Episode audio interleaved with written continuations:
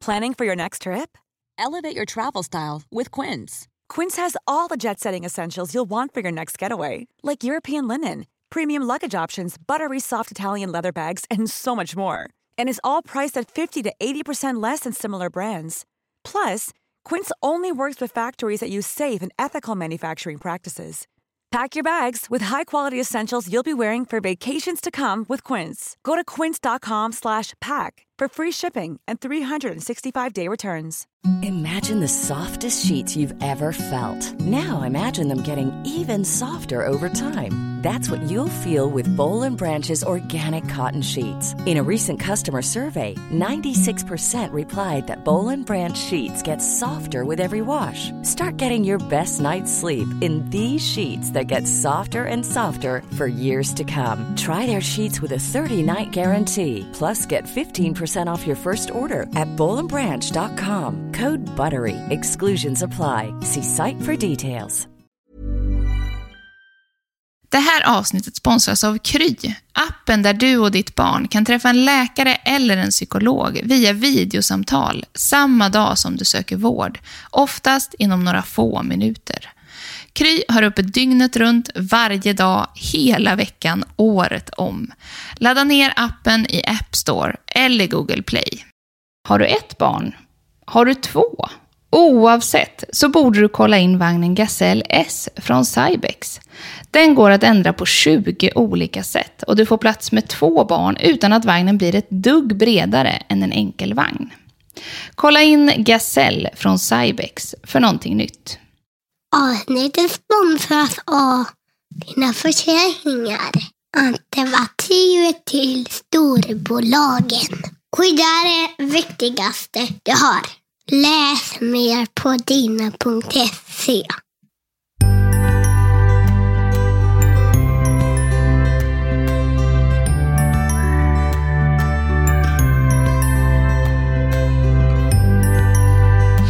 Det finns några ämnen som är extra populära på vår sajt för Rulla Vagn.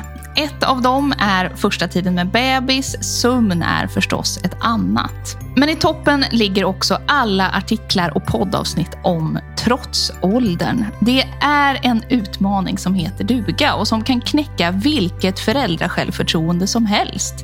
Vissa barn vägrar allt hela tiden. Andra får utbrott. Några älskar att testa gränserna. Jag heter Evelina Åkerberg och är grundare av Rullavagn. Och idag pratar vi om trotsåldern.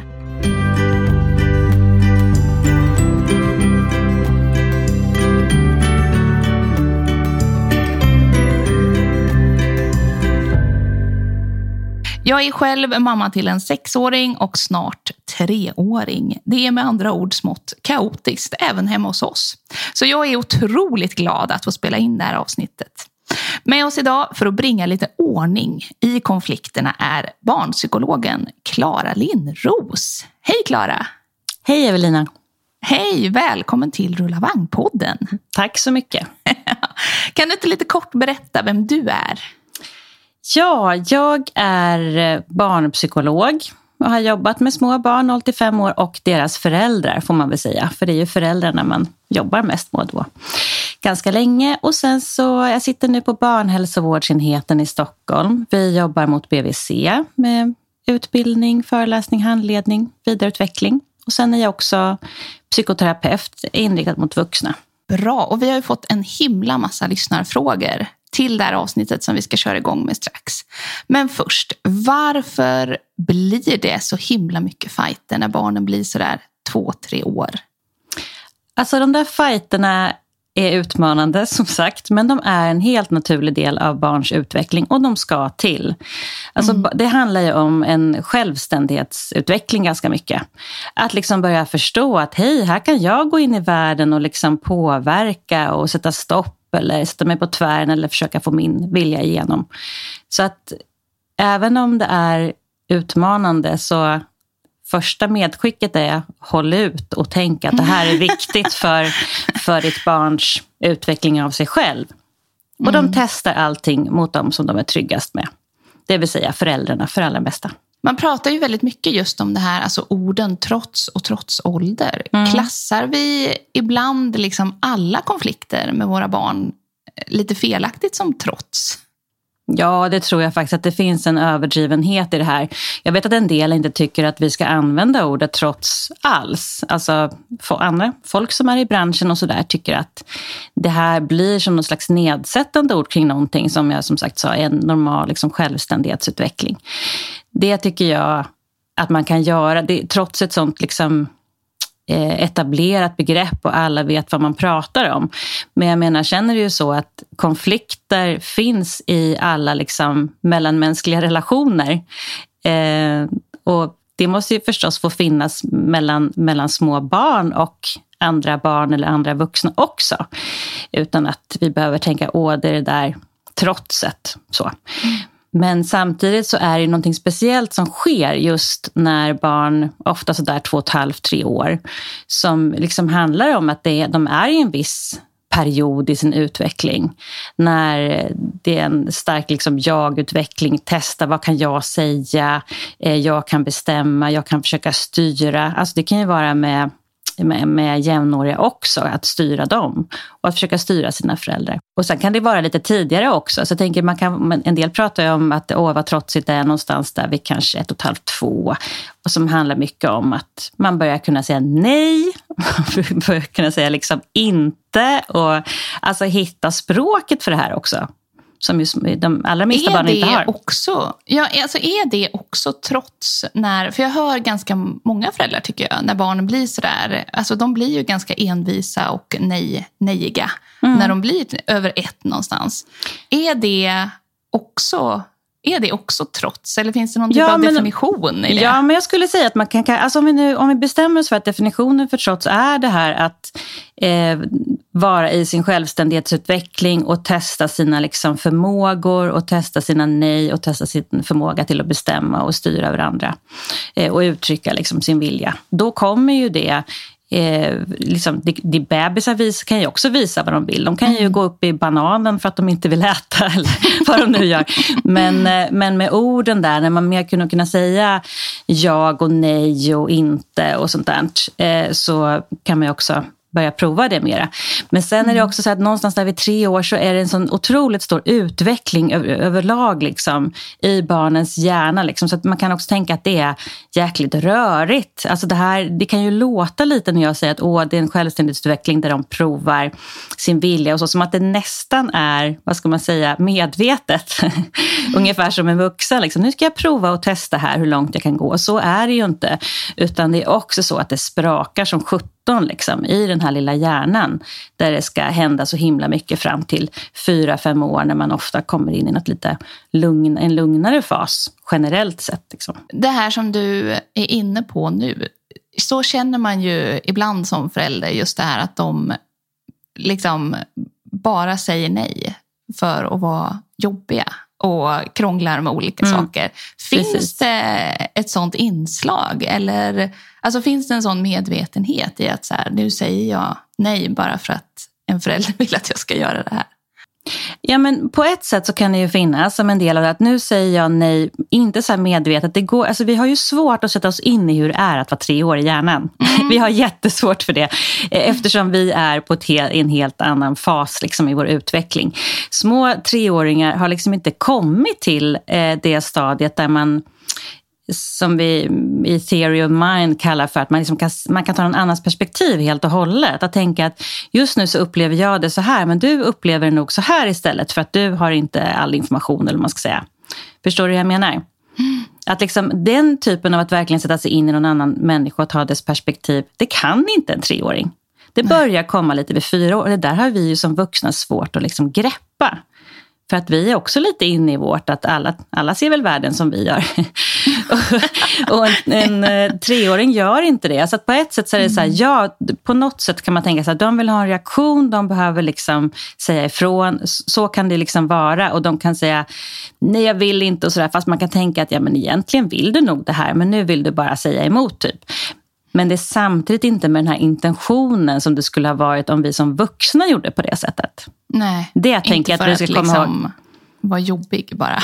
Nej, inte med någon sån, precis, som om vi skulle göra det. De tappar ju koll, kontrollen över sig själva på ett helt annat sätt än vad vi gör. Jag menar, du och jag, vi kanske tappar kontrollen över oss själva någon gång ibland.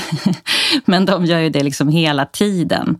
Eh, mm. Det här att kunna styra över sina känslor, att bli besviken, att bli liksom ledsen eller sårad eller arg, att tycka det är orättvist. Allt det där har ju en, om vi nu säger en liten treåring, liksom jättesvårt att hantera. Kan liksom knappt. Och, och då framförallt med sina trygga vuxna föräldrar, då, då får man liksom släppa ut det där och så ska vi hjälpa dem och liksom lugna sig och, eller trösta eller vad vi gör. Så att de ska kunna, kunna hantera sådana känslor eh, med andra. Och lite senare när de är lite äldre och så.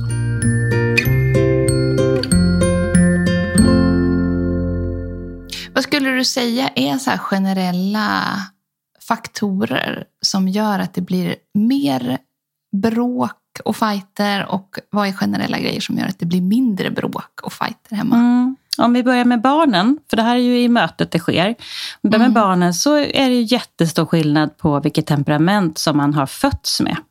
Alltså mm. temperamentsdrag är medfödda, liksom, så är det. Eh, och då har man ju barn som är mer extroverta och utåtriktade, alltså mer temperamentsfulla skulle vi säga eh, i dagligt tal. Men liksom reagerar starkare, är liksom känsligare för intryck kan man säga, både liksom i relation, hur vi tilltalar dem eller hur vi är med dem. Eh, men också annat, som att vara känsligare för intryck och så. Och så finns det lugnare barn som liksom är stabilare på något sätt i, i temperamentet. Det där vet ju föräldrar ofta, det har de ju märkt det märker man ju ganska snabbt ofta. Så, så det är alltså barnen, vilket, vilket barn man har spelar roll. Men sen så för, från förälderns sida eller de vuxna sida, då är det ju, ja, där ligger ju temperamentet i grunden. Men förhoppningsvis har vi ju också på något sätt lärt känna oss själva och kan hantera oss. Men i alla fall där är ju bemötandet som spelar roll. Så att eh, blir det, alltså om barn får ett väldigt negativt bemötande under en trotsålder så kan det verkligen eskalera. Så man kan, alltså man kan inte göra något för att ta bort att barn behöver gå igenom det här, men man kan påverka som förälder så att säga om det drar iväg och blir mycket, blir mycket bråk och liksom att det blir en negativ cirkel. Alltså trots kan faktiskt det kan öka eh, och det kan stanna kvar längre i, i, hos barnet i utvecklingen om man liksom får ett, ett inte gynnsamt bemötande kan man säga. Vad är det då? Vad är ett inte gynnsamt bemötande som förälder? Det är att man eh, helt enkelt, man är, man, framförallt att man är väldigt negativ tillbaka. Att man liksom säger, mm. att man påpekar så att säga allt dåligt och störigt som, som barnet gör. Att man mm. kanske är så här, Åh, du ska alltid och nu och du är så tjatig och, och sluta skrika, det är så jobbigt och så vidare. Eh, ännu värre om man lägger det på barn, du är så jobbig och du är så skrikig och vad det nu kan vara. Och eh, det kan vara att man om man hamnar i att det här trotset gör att det blir mycket bråkkonflikter så kan det till och med leda till att man kanske liksom har, ger barnet mycket, mycket mer negativ uppmärksamhet än positiv. Så att, eh, att ge barnet mycket positiv uppmärksamhet eh, och att ha goda stunder tillsammans, det är sånt som verkligen kan hjälpa. Det tar inte bort något trots, för det ska vara. Men mm. det kan liksom hjälpa så att det inte eskalerar eller blir mer. så. Det är viktigt i de här perioderna. Och när jag säger goda stunder, då menar jag liksom små, små korta stunder där man har bara fokus på barnet. Det kan vara att man leker och då följer barnet väldigt mycket eller gör någonting, men liksom har att man har sina varma, vänliga, intresserade ögon på barnet för en liten stund.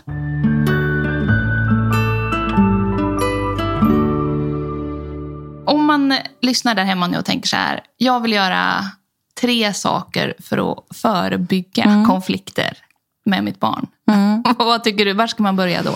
Eh, då ska man nog börja lite där jag sa, att se till mm. att ha de här liksom, eh, goda stunderna tillsammans, eller lekstunderna. Eh, mm. Har man flera barn så kan ju det vara knepigt, men att försöka få till att man kanske är med ett i taget, det, det är liksom mitt huvudtips alltid. Mm. Och det har visat sig i forskningen att det är väldigt effektivt. Eh, sen så beror det lite grann på vad man sitter med. Men när jag förebygger säger du, är det någonting som har börjat hända redan? Eller vad, att, att se på situationen. För att jag tänker det kan ju vara så att ja, men hos oss blir det alltid bråk vid läggdags till exempel. Och då kan man ju behöva titta liksom igenom den situationen lite mer, analysera den och tänka om man har en förälder till tillsammans. Vad är det som händer? Vad kan vi göra? För det kan handla mycket om att eh, förbereda barnet, att inte göra för plötsligt, att inte rycka upp från det roligaste tv-programmet eller roligaste leken eller så, utan att ha lite rutiner, göra på samma sätt varje dag, eh, förberedelse och se till att någonting med själva läggningen, någonting med att vara i sängen är himla mysigt. Om det nu är läsa bok, om de gillar det, eller om det är hitta på en historia, eller om det är någon liten mysig sådär lek som man gör. Så att man har någonting med det här som är nice helt enkelt. Har du ett tredje tips? Eh, tredje tips är nog att att försöka tänka på hur ofta man säger till. Och då menar jag inte liksom så att eh, riktiga skäll, liksom, att man blir jättearg. Utan jag menar alla, alltså, man kan hamna i att man kommer med så himla många små, små liksom, negativa kommentarer. Ja, nu gör jag situationstecken, det ser man. Det kan man inte se i podden. Men för då menar jag att sånt som man kanske inte själv liksom tänker på är negativt, men som barnet kan uppfatta som negativt. Och speciellt om barnet har börjat liksom, ja, ehm, ställa till det lite mer, trotsa lite mer, så att man har börjat säga till mycket mer. Då kan det räcka med ett alltså nej och sluta och kom igen eller lägg av eller gör inte så. Alla de där små sakerna som man tycker, men det mm. måste man ju få säga, blir ändå eh, det blir ändå liksom olika små negativa interaktioner som läggs på hög. Och om jag då säger att det ska vara fem gånger så mycket av det positiva så behöver man ju inte bara lägga på den här positiva uppmärksamheten utan också försöka dra bort lite av det här, sluta och sådär. Och tänka sig för, försöka tänka sig för innan man säger. Så att man kanske kan säga kom vi gör det här istället för att säga sluta med det där. Alltså sådana små mm. enkla grejer. Liksom. Alltså det där är ju så bra, det tipset. Alltså om man mm. börjar själv att tänka på hur mycket man så här, eh, mm vad man nu ska kalla det, liksom kommenterar liksom, vad barnen Precis, gör hela tiden. Man kan liksom säga lite negativa ja. kommentarer bara helt enkelt. Precis, ja. och det är som du säger, det är ju någon typ av, liksom, ibland känner jag så här, att jag menar ju det väl, att de så här, de ska men... lära sig olika saker och liksom, vi ska ju ta oss framåt i vardagen. Och så här. Men eh, jag märker otrolig skillnad hemma om jag bara är tyst och istället ja, ja. Vägleder som du sa med ja, liksom en Visst. mer eh, positiv uppmaning om vad man vill ska hända. Precis, men, men det, det, är svårt. Det är, det är svårt. Liksom, men jag tänker Evelina, där du säger att du, du vill ju väl och du vill att de ska lära sig och du vill komma framåt. Så är det ju mm. alltid med allt. Alltså, vi mm. föräldrar gör väl nästan bara saker för att vi vill väl. Vi har en god mm. intention. Men att det ibland liksom blir tokigt ändå på något sätt. Och jag, jag, har precis samma upplevelse. Nu har jag ju då stora barn, men när jag hade liksom små barn, förskolebarn, så var jag, då utbildade jag mig till kometledare som är en sån här föräldra stödsutbildning kan man säga. Och bland annat när jag höll på med det här, då började jag ju träna hemma förstås. Oj vad jag fick mm. syn på också alla de här små, små kommentarerna. Precis, speciellt när man skulle iväg på morgonen. Att jag kunde liksom säga, nu är det fem minuter kvar, eller nu ska, oj nu är klockan så här mycket. Och de var ju så små, de kunde inte klockan. Mm. Och att det var ju egentligen sånt som jag skulle kunna säga till mig själv, tyst i mitt huvud. så att säga. Som ja, jag, men verkligen. Ja. Mm, och det blir det där, väldigt stor skillnad om man får syn på det där och sen lyckas stoppa sig och försöker mm. säga det tyst till sig själv istället. Eller så. Mm. Man behöver inte säga Verkligen. till förrän, alltså sådär. Men, men så innan man förbereder kanske att nu ska vi gå om en stund och sådär. Men sen är det liksom mer det här ledandet som du sa, liksom att man eh, hjälper dem genom att leda och inte genom att slänga ifrån sig små kommentarer. Dessutom slutar ju barn att lyssna om man säger en gång i minuten, nu ska vi snart gå, nu ska vi snart gå, nu ska vi snart gå. Då blir det ingenting, det blir bara störande blir ljud så. nästan. Mm. Mm. Jag har ju frågat på vårt Instagram-konto inför det här avsnittet ja, om lite lyssnarfrågor. Och eh, det kom hur många som ja, helst. Okay, Men förstår. väldigt många har ju ungefär samma utmaningar och samma frustration ofta. Vilket mm. kan vara skönt att höra om man mm. lyssnar. Um, men ska vi köra igång helt ja. enkelt med lyssnarfrågorna? Gör det. Hej podden! Vår nyss fyllda tvååring är inne i en brutal trotsperiod just nu. Precis allt som hon förut tyckt var helt okej, okay, som att byta blöja, borsta håret, sätta på pyjamas, sätta på hårspänne, ja, precis allt går inte alls just nu. Det slutar med att vi tvingar på rent fysiskt och därefter hysteriskt utbrott. Vad och hur ska vi göra? Framförallt läggningarna spårar ur varje kväll.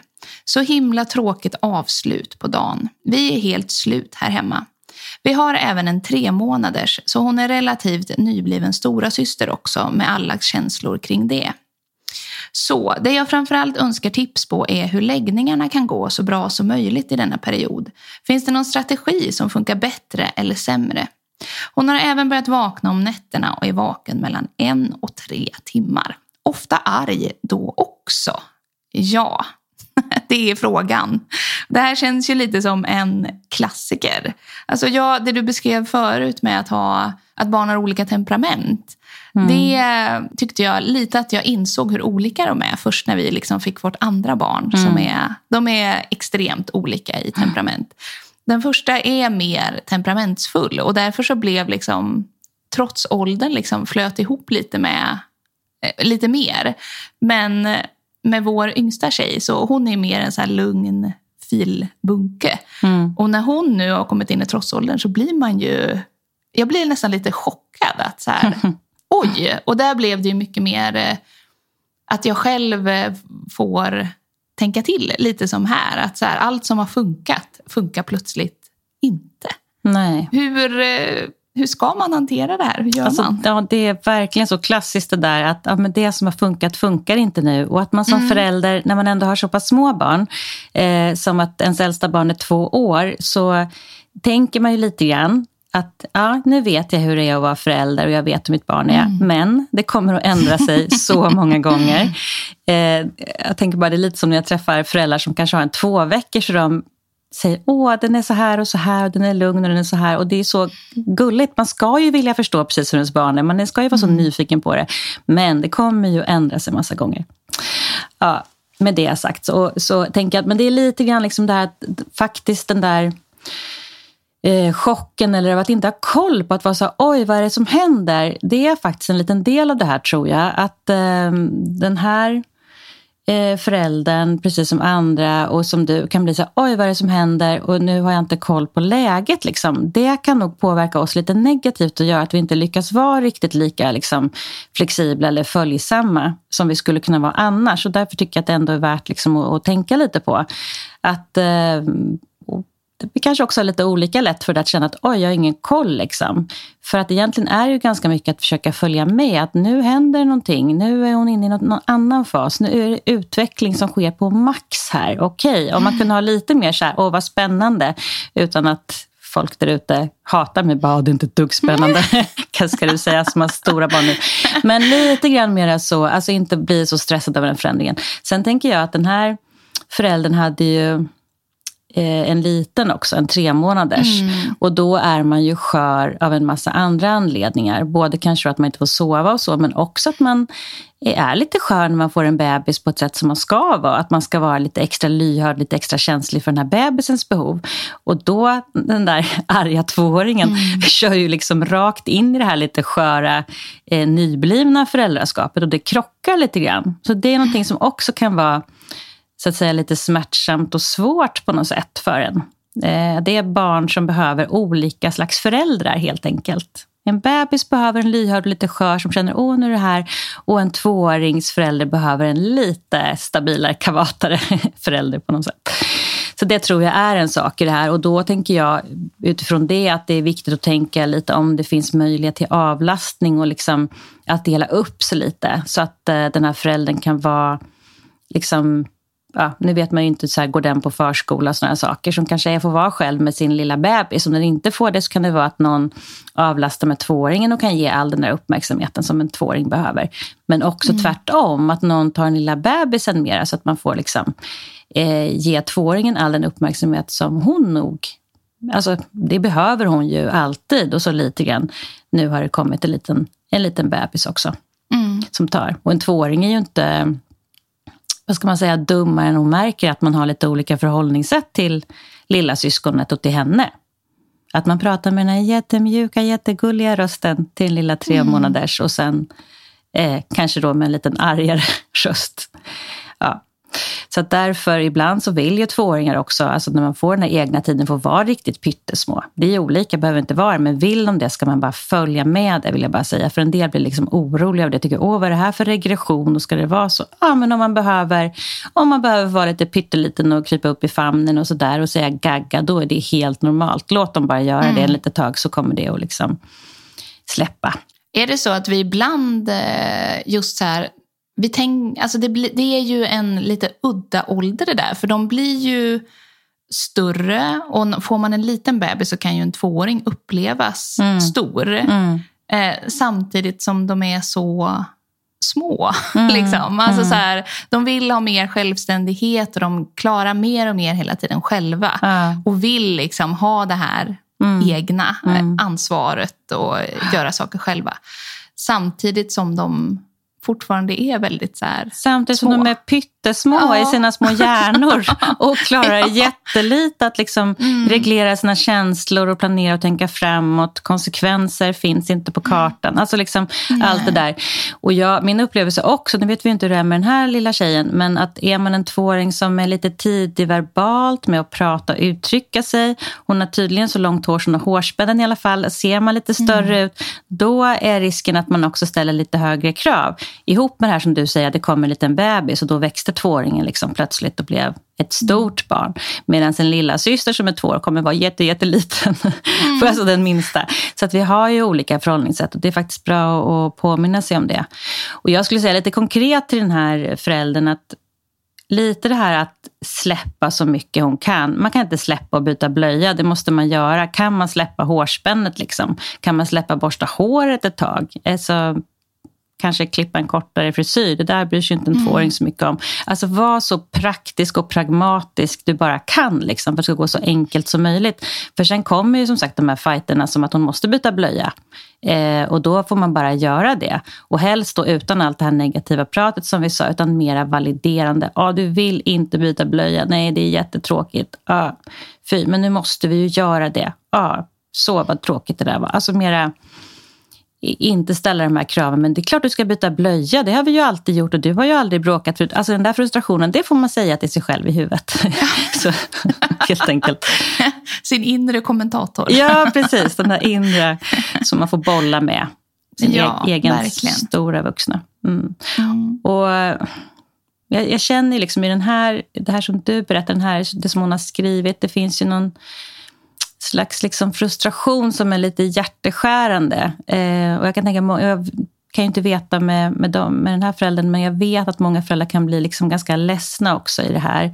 Att vad det blir man ju. Ja, mm. och liksom man saknar på något sätt kanske en relation som man har tycker försvunnit lite med det stora barnet och sådär. Och där tänker jag att det, som sagt, det är den där skörheten med att ha en, en liten bebis som gör det. Men också att att vara liksom, få vara så nära den här tvååringen då, eller om man har en treåring som kommer, som möjligt. Och ligga och gosa och, och fylla på med de grejerna också. Också för ens mm. egen skull, om du förstår vad jag menar. Mm. Att verkligen prioritera ja, verkligen. det mm. så mycket det går. Mm. För att, att, att, och att läggningarna är struliga, det är ju supervanligt. Och lite grann så att tänka att okej, okay, det här är en fas. Förhoppningsvis så kommer det bli lättare igen. Men jag var inne på det lite innan. Hur kan man ändå försöka göra det här till någonting mysigt? Är det att man ska bygga en liten koja i sängen varje kväll ett tag? Eller att man ska slå in barnet i ett litet paket varje kväll innan man går och lägger sig? Ja, nu, nu, nu, har jag lite egna gamla minnen här som dyker upp. Vi baggade också ett litet barn i täck täcket sådär, alltså gjorde som en, en vagga där en förälder stod på varje sida och mm, ja, sjöng samma sånger. Mycket sådana där saker så att det skulle bli mysigt och en omsorgsstund och att man också kanske verkligen har lite tid. Nu vet inte jag med den här lilla tvååringen, men hon kanske har somnat själv innan och sådär, så gör hon inte längre mm. till exempel. Man får tänka att då kanske hon bara behöver fylla på, så att man försöker planera in det. Så att fokusera på det där som barnet uttrycker, liksom att det på något sätt visar att det behöver massa uppmärksamhet och försök att ta bort onödiga krav. Även om hon klarar av det för två månader sedan, så släpp det mm. ändå. Det kommer komma tillbaka. Hon kommer inte aldrig mer kunna borsta håret eller sätta på sig hårspänn, utan det kommer hon att vilja kunna igen.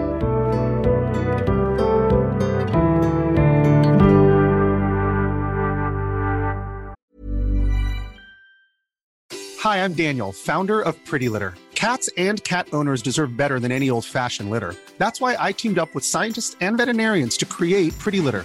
Its innovative crystal formula has superior odor control and weighs up to 80% less than clay litter. Pretty Litter even monitors health by changing colors to help detect early signs of potential illness. It's the world's smartest kitty litter. Go to prettylitter.com and use code ACAST for 20% off your first order and a free cat toy. Terms and conditions apply. See site for details. Imagine the softest sheets you've ever felt. Now imagine them getting even softer over time. That's what you'll feel with Bowl and Branch's organic cotton sheets. In a recent customer survey, 96% replied that Bowl and Branch sheets get softer with every wash. Start getting your best night's sleep in these sheets that get softer and softer for years to come. Try their sheets with a 30-night guarantee. Plus, get 15% off your first order at bowlandbranch.com. Code BUTTERY. Exclusions apply. See site for details.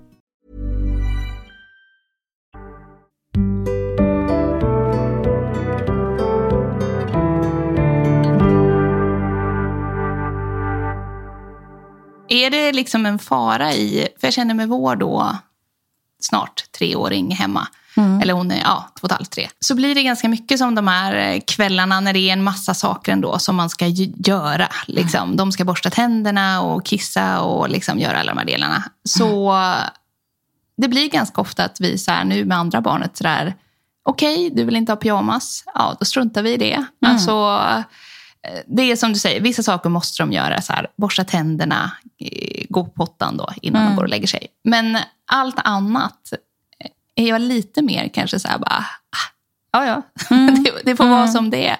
Finns det en fara i det? Ibland tänker jag ju så här, oj, hon kommer bli världens babyboss som inser att hon får göra lite som hon vill, bara hon säger att hon inte vill. Eh, hur hittar man den där balansen? Jag tycker det låter som att du har hittat den i alla fall. Tänker direkt. Att just det här med att, att, eh, ja, men att ta de viktiga, de viktiga besluten där barn absolut inte kan bestämma utan man bestämmer att visa det och då bara genomföra lugnt och tryggt. Men att låta dem få bestämma en del saker för att det är så sjukt mycket vi bestämmer över barn som vi inte ens tänker på. Liksom, så att de får prova det där. Ehm, Alltså jag, jag brukar tycka att det är bra att prata om att leda och följa. Och att man ska ju leda sitt barn alltså genom situationer, mellan svåra situationer. Eh, man ska också leda det genom svåra känslor som jag pratade om innan. Att hjälpa liksom att, att lugna sig eller trösta och sådär. Men sen så behöver man ju följa barnet också. Alltså så att barnet får den liksom upplevelsen av att jag kommunicerar vad jag vill eller inte vill och någon lyssnar och vi liksom har en dialog om det och någon följer mig. Och det gör man ju i leken, men att man gör det lite i andra situationer också.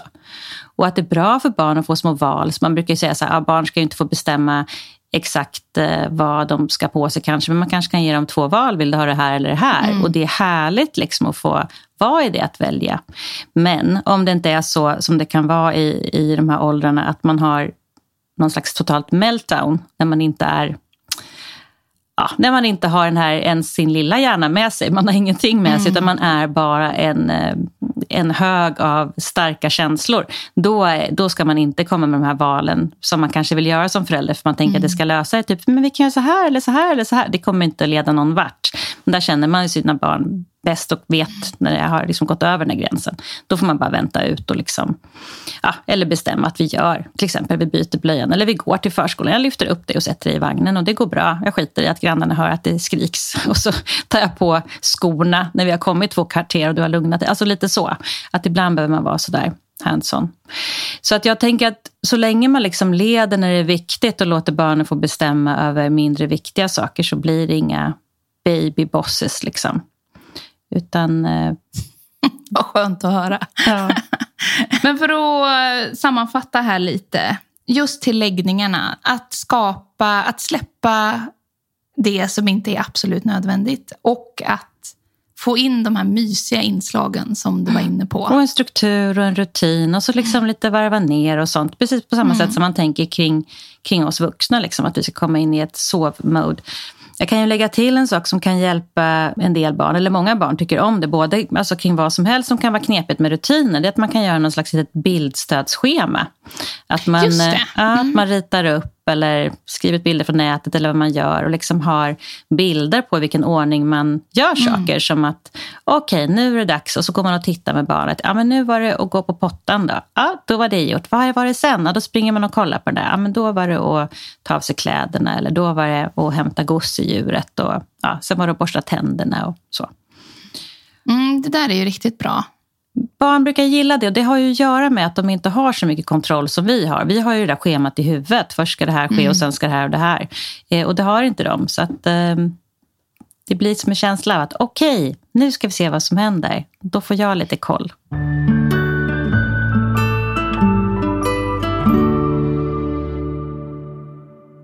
Hej Rulla vagn-podden. Min tvååring skriker sin högsta falsettröst när hen inte får som den vill eller vill göra det man säger. Vi pratar lugnt och säger att man inte får skrika för då gör det ont i öronen. Tvååringen upprepar detta själv, ibland efter sitt eget skrikande och ibland när någon annan skriker. Men hur ska vi göra under själva skrikfasen? Nu orkar jag snart inte längre vara lugn. Ibland har vi ignorerat. Skriket slutar inte av det, men vi kommenterar det inte. Ibland har vi sagt att hen får gå till ett annat rum och skrika där, alternativt stängt dörren där vi är och sagt att hen får komma in när den har slutat skrika. Det hjälper inte, utan blir bara värre. Ibland har jag skrikit tillbaka då mitt tålamod tryter. Det hjälper inte heller. Är det okej okay att sätta på sig själv hörselkåpor? Är dock oroad för vår nya bebis öron som inte har hörselkåpor. Med trytande tålamod kan även bero på dålig sömn med 24-7 amning. Hälsar en uppgiven mamma. Ja, här har vi också ja. en tvååring som är mm. nybliven stora syster eller storbror. Vad tänker du när du hör det här? Jag, tänk, jag tänker massa saker. Och jag ja. tänker så här att jag känner så också för mm. den här föräldern. Eh, apropå liksom känslorna utanpå och helt slut. Helt slutkörd. Mm. Liksom. Så att jag tänker avlastning och stöd och, och få sova. Men när det gäller mm. själva liksom tvååringen och en sak som inte framkommer nu tror jag, det är ju om den här, hur bra den här tvååringen pratar. För jag tänker lite vilken det. funktion det här skriket har. Eh, för att är det så att en tvååring som inte kan prata så mycket än, för det är väldigt stor skillnad när man är två år inom liksom vad som är helt normalspann så kan det liksom bli att man skriker för att man inte kan uttrycka alla sina liksom starka känslor och alla sina många åsikter. Liksom. Eh, och då kan man tänka att det, ah, då får man som förälder gå in och försöka gissa lite. Liksom, och mm. sätta ord på det här eftersom om barnet inte själv kan det. Ja, som jag var inne på innan, nu blev du jättebesviken. Du ville verkligen ha den där, ah, vad jobbigt, liksom, eller nu blev du arg, eller ja, vad det kan vara. Och tänka att det här är en övergående fas. Det här barnet kommer ju få ett, liksom, ett mer utvecklat språk och ganska snart. Liksom. Eh, det som hindrar att man kan vara så där lyhörd och inkännande och hjälpa sitt barn, det är ju alltså frustration och uppgivenhet, mm. sa hon väl att hon kände, kände sig uppgiven. Mm. Alltså de känslorna står ju i vägen så himla mycket för oss för att liksom hitta de här föräldrastrategierna och vara liksom lyhörda för barnet så att det kan kännas som att varför skriker hon eller han så mycket? Va? Vad är det här? Liksom? Det är hopplöst.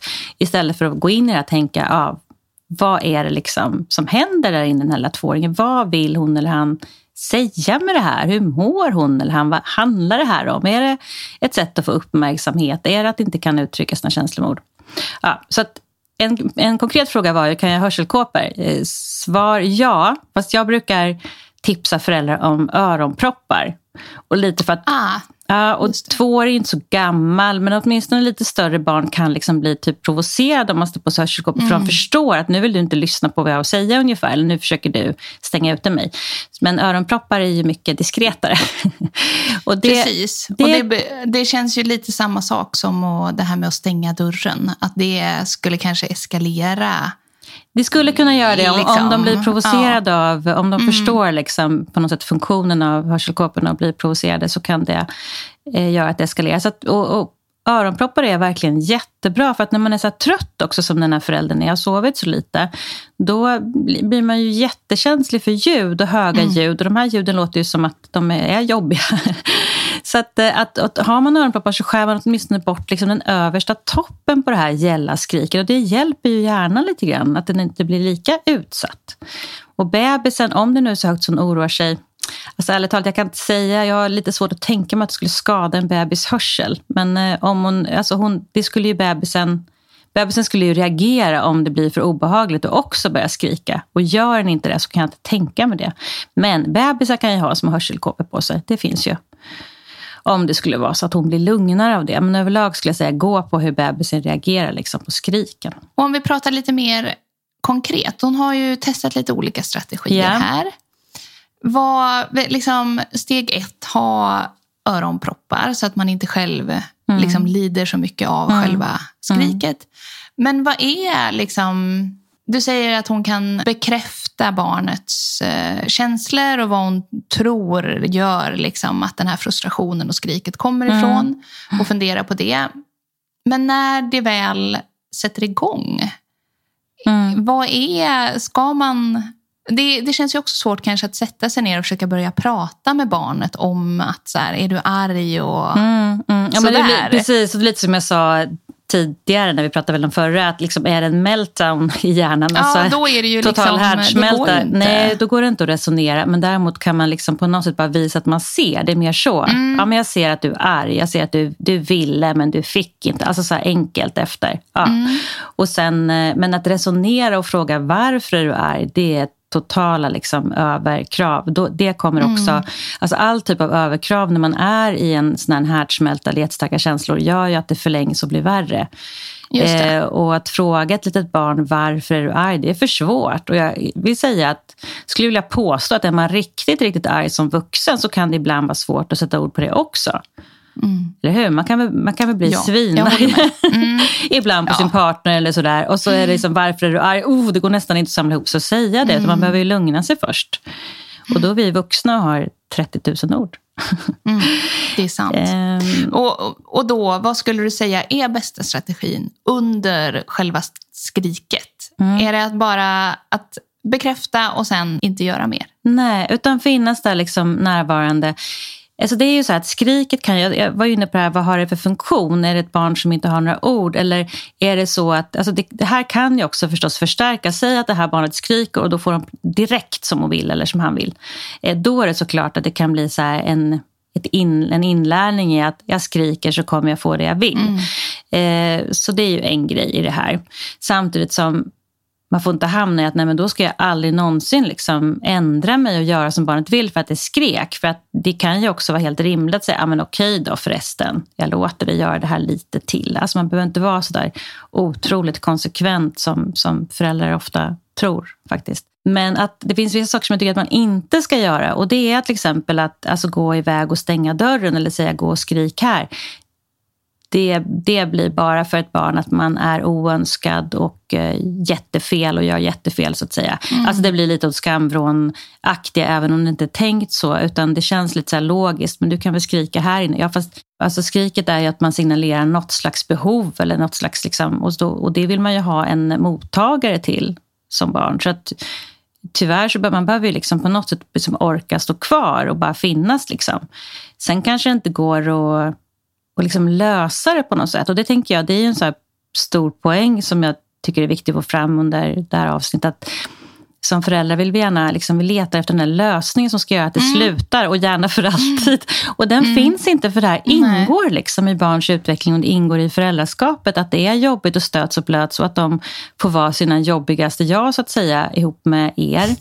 Så att de får träna och testa. Ja, för att de är som tryggast med liksom. Mm. Ett litet barn som sitter och håller tillbaka, då är det illa ställt ska jag säga. Det då, då blir jag mm. jätteorolig. Ja, man får se det som en eh, kärleksförklaring. Ja, eller en, trygg, en trygghetsförklaring. Jag. Ja, för att liksom barn som bara liksom anpassar sig efter sina föräldrar för mycket när de är så här små, ja, men då mm. undrar jag varför de gör det. Då har de ju blivit rädda eller något. Liksom.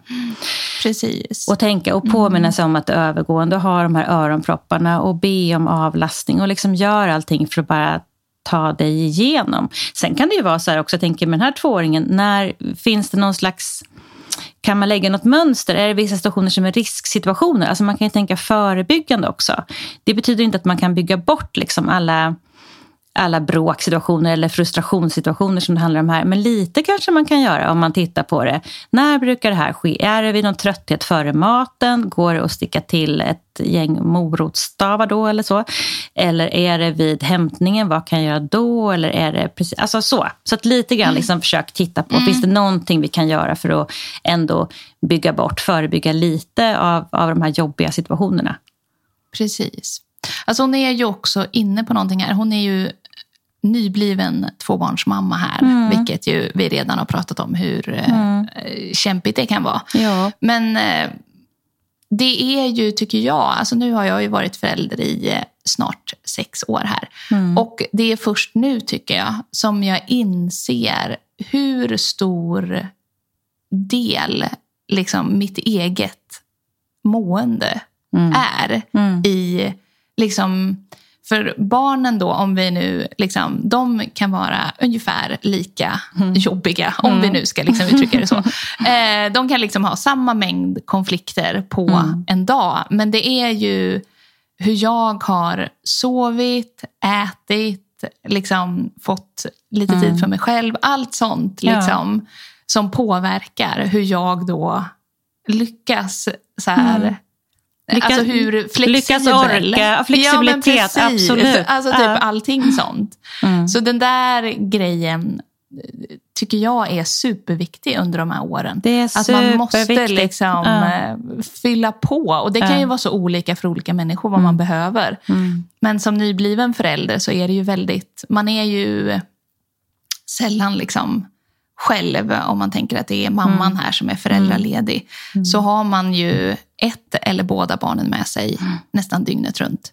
Så att, mm. att skapa lite sådana luckor där mm. man får fylla på med energi Precis. känns ju Och Evelina, jag vet inte hur vi ska göra för att det riktigt ska nå ut. För jag tycker jag pratar Nej. om det jämt. Och till exempel med helt nyblivna föräldrar så vet man att på BVC mm. till exempel så ger man väldigt ofta det här rådet vila när bebisen vi sover eller ja, sova när bebisen sover. Gamla Men det ja. gör folk inte. Nej.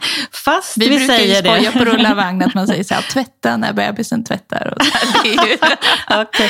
ja. Man Nej, men... gör ju inte det. Men eh, det är ju... Ehm, ja, det är så viktigt. Och jag tycker lite grann att så här, det är när man är i det här först, med första barnet första året. Mm. Liksom, det är andra utmaningar mm. än vad man... Alltså i vad som kräver i ork, det är så otroligt intensivt. För att det mm. liksom är någon typ av ständigt pågående dygnet runt omhändertagande som man är i då. Mm. Men sen när de blir lite större då eh, kanske man också så här, nu är det ju en, en nybliven mamma här, men sen har man liksom börjat jobba, det kommer in liksom mycket annat som också tar av ens energi och ens ork. Mm. Um, ja, jag vet inte. Jag, jag, tycker att det är liksom... Så är det. Men jag, jag tänker på det, det här uttrycket, ta på dig syrgasmasken först. Mm, att det, det kan vara, ja, Att det kan vara himla viktigt att påminnas om. Och att man gör det liksom för barnens och hela familjens skull och, relationen mm. med dem skull, att man behöver det. Eh, men en annan sak också, förutom att allt så här som eh, sömnbrist och stress eller alltså trötthet sätter sig i vägen så är det också de inre tankarna om situationen. Det behöver mm. vi komma ihåg, för det är det som man hör i de här två eh, korta breven som du har läst nu, att det finns ju en enorm stress inne i de här föräldrarna och gör jag rätt och gör jag fel och en uppgivenhet, det kommer aldrig bli bra. Så tänker jag att är man uppgiven så är man ju så här, det här kommer inte lösa sig. Och, och de, den typen av tankar är ju jättejobbiga att ha och det stressar också, så det blir också liksom ytterligare en börda så att säga. Så därför mm. är det väl viktigt med att sådana här poddar eller liksom att dela med andra föräldrar, kanske prata med de som har större barn än man själv har. Att alla perioder kommer och går så att säga. Liksom. Och de är jättetuffa kan de vara när de är, men liksom, det kommer att bli bra. Det här lilla barnet kommer inte skrika liksom, om bara ett litet tag. Och det kommer inte vara en unge som börjar skolan och bara sitter och skriker. Alltså man kan mm. få för sig såna grejer att hur ska det gå och så. Utan mm. att det här är någonting som är just nu och som den testar just nu. Sen kommer det komma ett annat steg. Liksom. Ja, men verkligen. Jag har också tänkt mycket på det här. Att jag, eh, alltså jag har fått justera mina egna förväntningar. Du sa det förut, mm. att man så tänker att det ska finnas så magiska knep. Mm. Och jag har nog tänkt ändå, och gör fortfarande ibland, att så här, bara jag lyckas göra allting rätt Mm. Så kommer vi inte ha några konflikter. Mm. och liksom så här, Då kommer det vara mm. så här, mm. smooth sailing liksom, ända yeah. in i mål. Eh, och det inser jag ju att det är inte en rimlig eller bra Nej, ens det, förväntning Det är absolut inte en bra Nej. förväntan. Jag tror att den här förväntan, nu har inte jag jobbat liksom i hundra år, men jag har jobbat i 15. Men jag tänker liksom lite generationsskillnaden. Att jag tror inte mm. att eh, generationen eh, innan oss, får jag väl säga, fast jag inte är riktigt småbarnsförälder, men liksom att de hade den förväntan, utan kanske lite mer realistisk. Och det har att göra med att vi har en sån ambition också med våra föräldraskap och vi är så intresserade av våra barn och barns utveckling och psykologi kring det. Men det blir också som att vi lägger över någonting, något slags raster från arbetslivet. Typ gör en mm. jättebra projektplan eller liksom, jag har ett jättebra schema och en struktur så kommer du inte stöta på några hinder. Och så är det ju inte med barn och det är liksom inte meningen för att barn lär sig ju genom de här hindren. De lär sig över hur vi tar oss förbi hinder, att relationen håller ändå. Det är en av de liksom viktiga lärdomarna här. Jag kan bråka och trotsa och jag får hjälp med mina känslor och mamma, pappa eller mina föräldrar finns kvar. Liksom, och vi har det bra ändå. Sen tänker jag på en annan sak. Att det här, hon skrev ju också att eh, det är så tråkigt att, lägga, att dagen ska sluta så. Och jag kan verkligen liksom förstå det och känna det. Men samtidigt så kan vi liksom hamna i ett feltänk där också. Att som det slutar, det blir kvittot. Och så är det ju mm. inte. Liksom. Utan har man haft, utan att när man liksom går och lägger sig själv, att man försöker att tänka igenom vilka var de mysiga stunderna med den här tvååringen eller den här bebisen eller vilket barn man nu än har. När var det mysigt idag? När kändes det skönt? Mm. Liksom hitta de där små stunderna. Ofta så finns det någon liten stund. För att det kan ju också bli så att man hamnar i ett väldigt negativt mode när man liksom bara ser de här felen. Alltså det kan nästan bli lite deppigt i hjärnan. Om det är så här, det blev fel och där blev det tokigt och där blev jag för arg. Och då slutar hjärnan liksom uppmärksamma de positiva delarna. Utan att okej, okay, det, blev, det blev lite fel, det blev tokigt, så blir det. Liksom man behöver förlåta sig själv och förlåta sitt barn och förlåta alla och gå vidare mm. och tänka att det är en del av det. Och sen förstås blir det alldeles för mycket bråk och konflikter. Då kanske man behöver be om hjälp på något sätt. Då kanske man behöver prata med någon om det. För att få hjälp att ta sig ur och liksom hitta nya sätt och, och strategier. Och, eller bara hjälp av någon utomstående att verkligen påminna sig om allt det här bra man gör också. Om man har lite för höga förväntningar på sig själv och föräldraskapet och börjar bli lite smådeppig eller så. För det förekommer ju liksom i, i, hos föräldrar också förstås. Verkligen.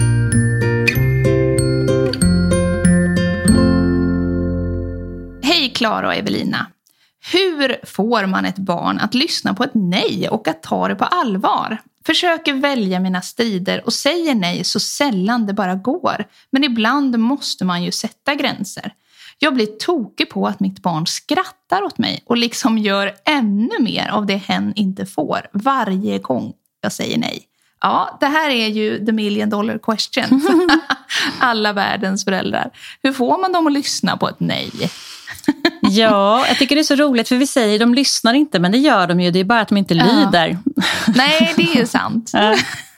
så att, eh, det är liksom lite så. Och det är också lite roligt för att när man frågar eh, liksom svenska föräldrar är ofta så här att nej men jag vill inte ha lydiga barn, fast det vill mm. ni. Mm, för att ni säger att de lyssnar inte, mm. men det är ju det att de inte följer.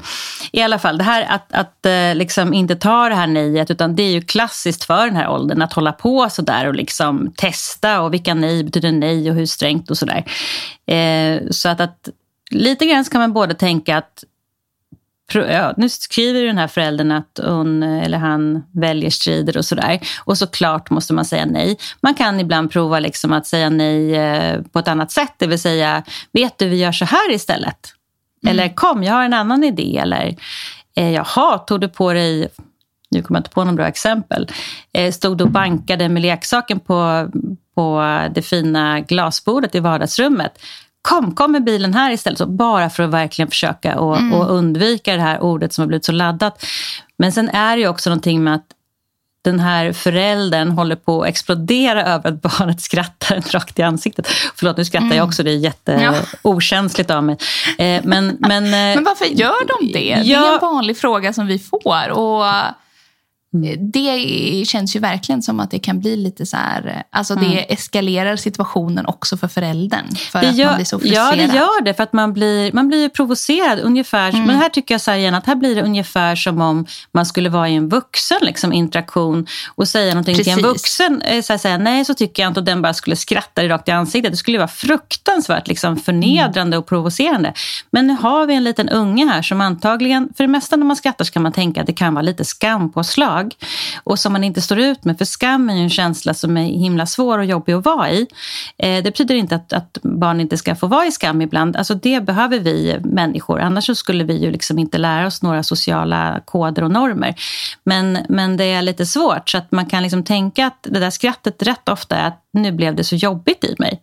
Det kan vara det. Men så finns det, ja, och det där kan jag, liksom, jag kan se det framför mig ett barn som om man skulle eh, se det på film, som ibland jag har jobbat lite så med att man spe, spelar in samspelsfilmer och sådär. Och då kan man titta på det flera gånger. Då kan man se att barnet först kanske blir ledset eller ser generat ut en kort ja. mikrosekund. Men sen flashar det över i det här skrattet. Så det blir som ett skydd helt enkelt. Så försök att tänka så att nu är det nog lite svårt för mitt lilla barn. Nu kanske inte det ska ha mina öga och arga ögon på sig så länge till. Utan vi kanske ska försöka bryta och göra någonting annat.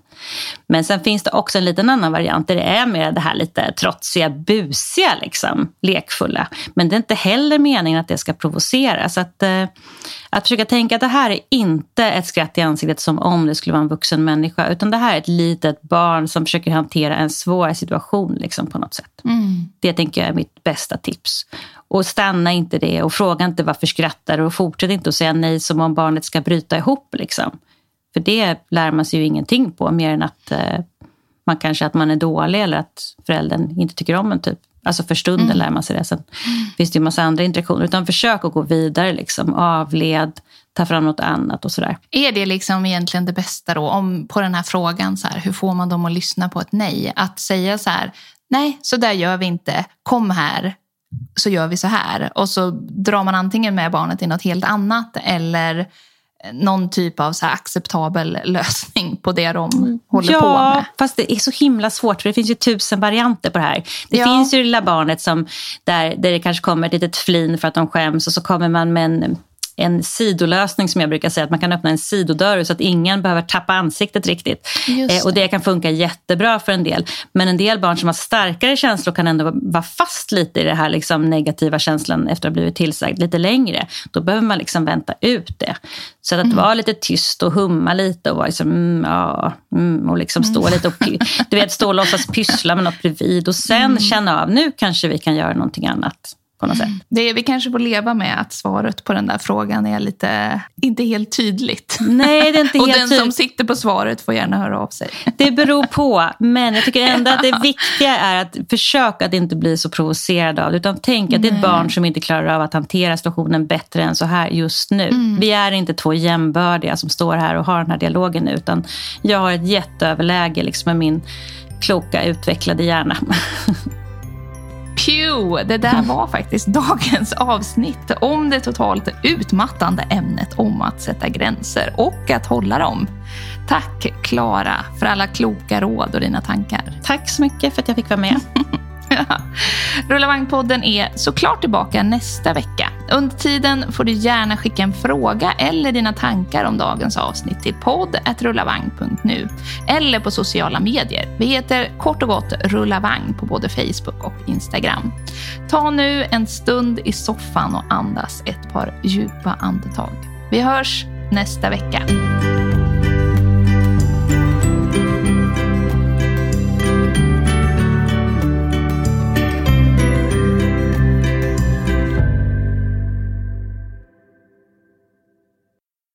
Avsnittet sponsras av dina försäkringar. Alternativ till storbolagen. Skydda är det viktigaste du har. Läs mer på dina.se. Har du ett barn? Har du två? Oavsett så borde du kolla in vagnen Gazelle S från Cybex. Den går att ändra på 20 olika sätt och du får plats med två barn utan att vagnen blir ett dugg bredare än en enkel vagn. Kolla in Gazelle från Cybex för någonting nytt. Det här avsnittet sponsras av Kry, appen där du och ditt barn kan träffa en läkare eller en psykolog via videosamtal samma dag som du söker vård, oftast inom några få minuter. Kry har öppet dygnet runt, varje dag, hela veckan, året om. Ladda ner appen i App Store eller Google Play. Imagine the softest sheets you've ever felt. Now imagine them getting even softer over time. That's what you'll feel with Bowl and Branch's organic cotton sheets. In a recent customer survey, 96% replied that Bowl and Branch sheets get softer with every wash. Start getting your best night's sleep in these sheets that get softer and softer for years to come. Try their sheets with a 30-night guarantee. Plus, get 15% off your first order at bowlandbranch.com. Code BUTTERY. Exclusions apply. See site for details. Mom deserves the best, and there's no better place to shop for Mother's Day than Whole Foods Market. They're your destination for unbeatable savings, from premium gifts to show-stopping flowers and irresistible desserts. Start by saving 33% with Prime on all body care and candles. Then get a 15-stem bunch of tulips for just $9.99 each with Prime. Round out Mom's menu with festive rosé, irresistible berry chantilly cake, and more special treats. Come celebrate Mother's Day at Whole Foods Market.